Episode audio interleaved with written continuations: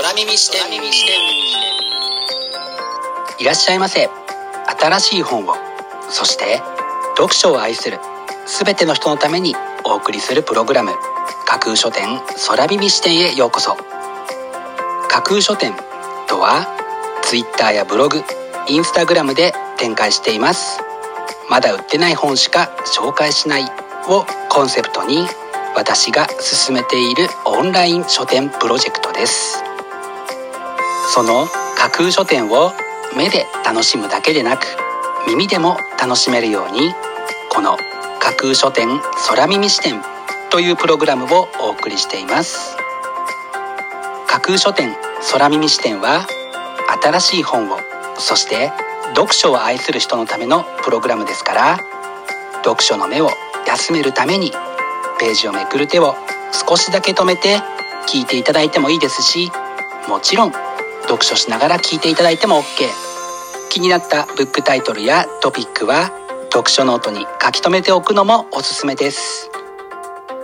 読書の時間に限らず通勤や通学の時間の情報収集に仕事や勉強家事育児のちょっとした息抜きにぜひこの架空書店空耳視点に耳を傾けていただいてまだ売ってないこれから発売される本にどんな本かな？読んでみたいな？というイメージを大きく膨らませていただけたら嬉しいです。それでは参りましょう。架空書店空耳視点がまず最初にお送りするコーナーはこちら。架空書店アクセスランキングワイド版。架空書店が毎日発表している前日のアクセスランキング。ツイッターやブログでの発表は1位から3位までだけですがここ空耳視点ではランキング発表の範囲を1位から5位までとワイドに拡大してお届けします。それでは早速参りましょう。ランキング第5位。死ぬまでにしたい3つのこと。ピエテル・モリーン。ピエテル・ニーストレーム。スウェーデンで100人に1人が読んだ話題作。2020年度クライムタイム賞新人賞受賞。というのが本書のキャッチコピーです。そのブックタイトルから自己啓発の本だとばかり思っていたらクライムミステリー小説とのことで早くもミスリードされてしまった私です。続いてランキング第4位。暮らしのファシズム。戦争は新しい生活様式の顔をしてやってきた。大塚英二。丁寧な暮らしパンケーキ制服二次創作。コロナとの戦いの15で鮮明に浮かび上がる日常の起源。というのが本書の紹介文です。ガスマスク姿の行列。というおどろおどろしい照英と相まって日常にひたひたと忍び寄る本当の恐ろしさを伝えようとしているかのように感じられる一冊です。続いてランキング第3位。8桜庭英越ノリットジャポン。渋谷駅で亡き飼い主を待ち続けた中堅八校の物語。英語日本語で絵本化。というのが本書の紹介文です。誰もが知っている中堅八校の物語が。より洗練された形で出版されます。続いてランキング第2位。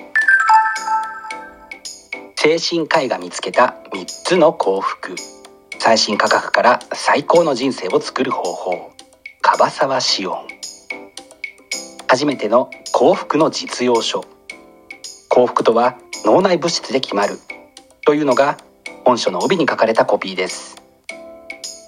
誰もが幸福を求めているのですからこちらのブックタイトルが幸福への絶好のガイドブックになってくれそうですね。そして本日付のアクセスランキング栄えある第1位はこちら。どの口が愛を語るんだ。直木賞作家東山明が新たに挑む自由でボーダーレスな短編集。というのが本書の紹介文です。ペン一杯に込められた作者の思いに共鳴するかのように多くの読書好きの期期待と関心を集めて見事にランキング1位に輝きました。本日のランキング1位になりました東山明さんの「どの口が愛を語るんだ」は講談社から3月17日発売です。それでは本日のランキングをもう一度おさらいしましょう。第5位死ぬまでにしたい3つのこと。第4位暮らしのファシズム。第3位8第2位精神科医が見つけた3つの幸福。そして第1位はどの口が愛を語るんだ。という結果でした。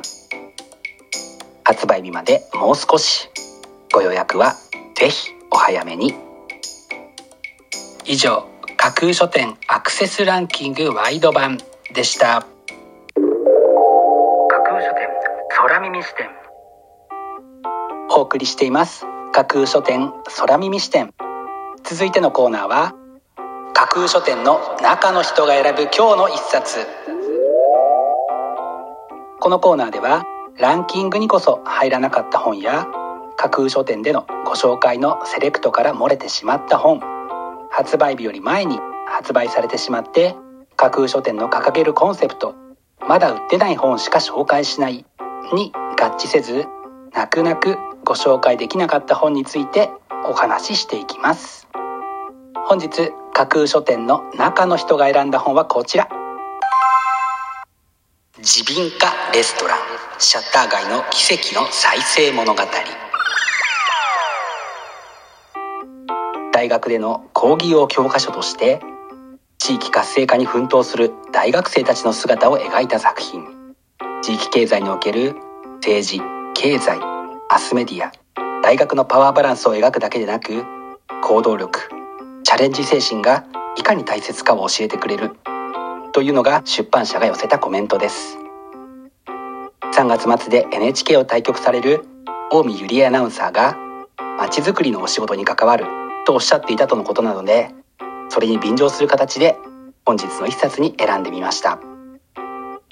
本日の中の人が選ぶ一冊でご紹介しました水野無丹さん向田亮さんの「自憫化レストラン」は東京図書出版から3月5日発売です。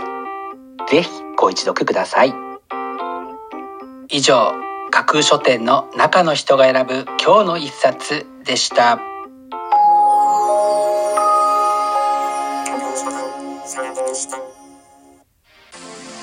お送りしています。架空書店空耳視点。最後のコーナーは空耳視点限定でちょっぴり先出しする日の架空書店予告編。明日架空書店でご紹介するブックタイトルのテーマはあらゆる課題とその解決。あなたの課題社会の課題人類の課題。主語が大きくなるほど自分には関係なさそうに思えてくる反面その個々人への影響力は意外と大きい。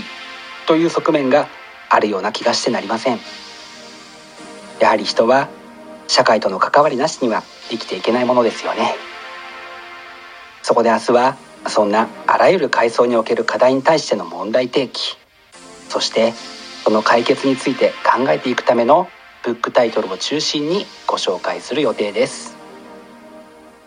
魅力的なブックタイトルと思わず目を奪う素敵な書影の数々をぜひ楽しみにしていてくださいね。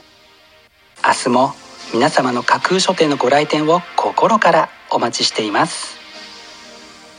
以上架空書店空耳視点だけでお先にこっそりと教える明日の架空書店予告編でした。